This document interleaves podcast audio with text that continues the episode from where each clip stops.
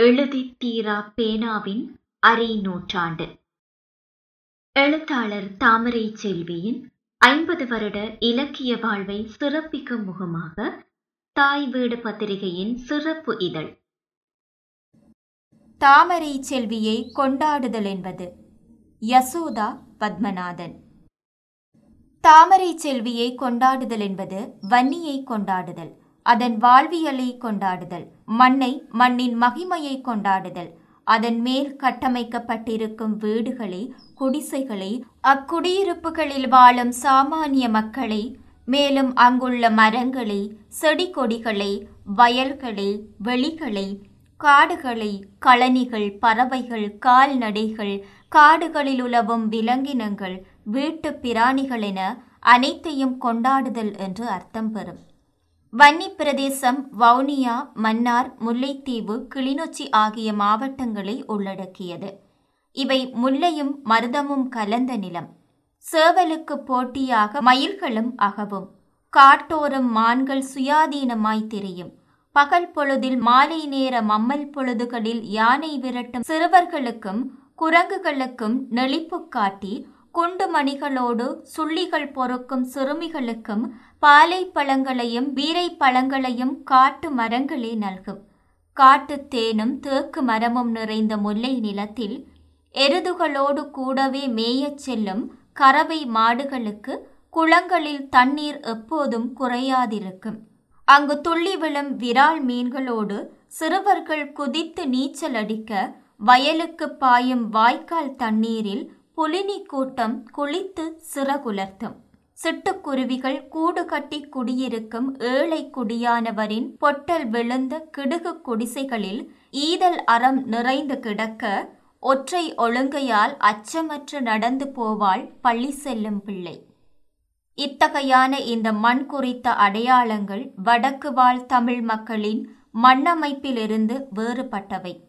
அந்த சுண்ணாம்பு கற்களும் செம்மண்ணுமான நிலத்தில் கல்வீடுகளும் கிடுகு வேலிகளும் பனைமரக் காடுகளும் கம்பீரமாய் உயர்ந்து நிற்கும். புகையிலை தோட்டங்களும் வெற்றிலை கொழுந்துகளும் கிணற்று பாசனமும் மண்ணின் மகிமை பேசும். கல்விக்கும் கட்டுப்பாட்டுக்கும் கடின உழைப்புக்கும் சிக்கன வாழ்வுக்கும் விடுதலை வேட்கைக்கும் பெயர் போன வடக்கின் சாயலிலிருந்தும் கூட வன்னி பெருமளவில் வேறுபடும். அதே நேரம் பௌர்ணமி காலங்களில் மீன்கள் பாடும் தேன் நாடாக புகழப்படுவது கிழக்கு.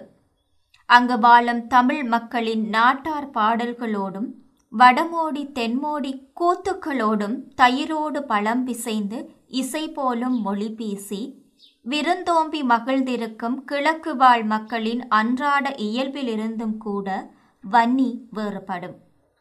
இந்து கிறிஸ்தவ இஸ்லாமிய பௌத்த மதங்களை அனுசரிக்கும் மக்கள் அங்கு ஒன்று கூடி அருகருகாகவும் சுமூகமாகவும் வாழும் மாண்பினை கொண்டிருக்கிறார்கள்.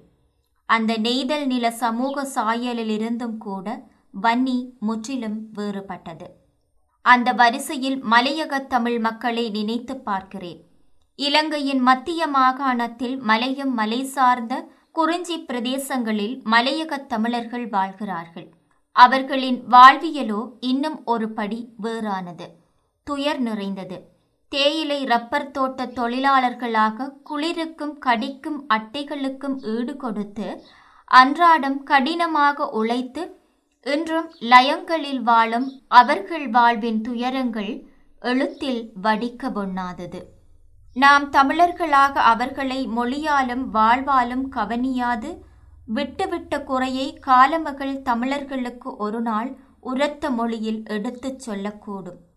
இவர்களோடு இஸ்லாமிய தமிழ் கொழும்பு தமிழ் மற்றும் புத்தளம் சிலாபம் நீர்கொழும்பு பிரதேசங்களில் வாழும் தமிழர்களின் தமிழியங்களுமாக இருக்கும் அத்தனை சிறு நீரோடைகளும் தமிழ் என்ற பொதுவான பெருநதியில் அதனதன் பண்பு நலன்களோடும் தனித்துவ தன்மைகளோடும் சமத்துவமாக தயக்கமேதுமற்ற தமக்கேயான பெருமிதத்தோடும் இணக்கப்பாட்டோடும் ஒன்று கலக்கும்போதுதான் ஈழத்தமிழுக்கான முழுமையான இலக்கியமும் அதற்கான இலக்கிய முழுமையும் கிட்டும் என்று நம்புகிறேன். அவ்வாறு கொடுத்திருக்கின்றார். எளிய வாழ்வு குறித்தான அம்மக்களை இலக்கிய பல்லக்கில் ஏற்றி வைத்தவை அவரது எழுத்துக்கள். தனித்துவமான வன்னியின் சாயலை தமிழ் இலக்கியத்துக்கு கொண்டு வந்தவை அவர் கைப்பிடித்த பேனா. அவை தனித்துவமான ஈழத்து இலக்கிய கருப்பொருளுக்கு கட்டியம் கூறி நிற்கின்றன.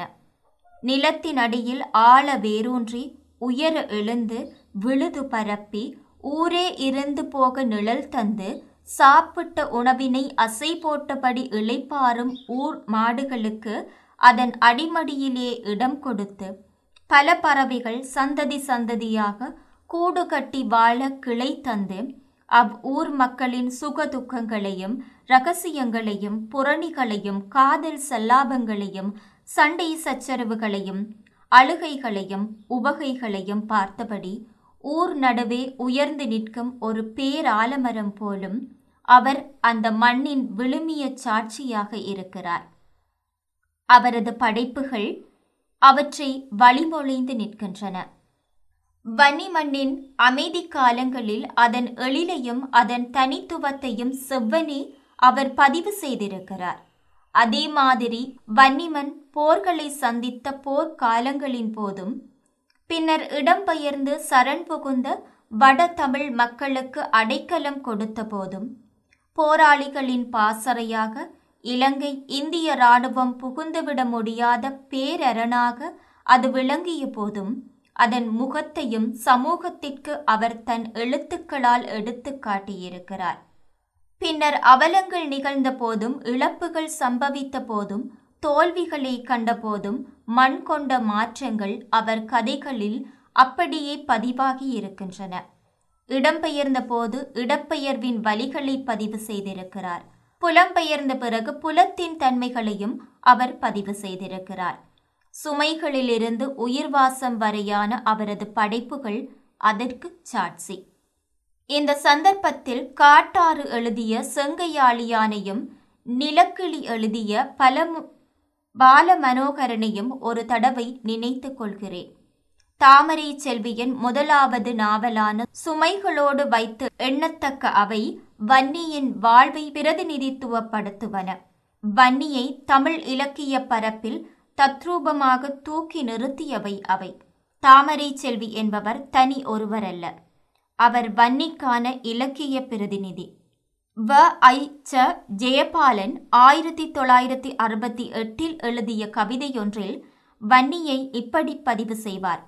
நம்பிக்கை என்ற தலைப்பில் வெளிவந்த அந்த கவிதை இவ்வாறு நகர்கிறது.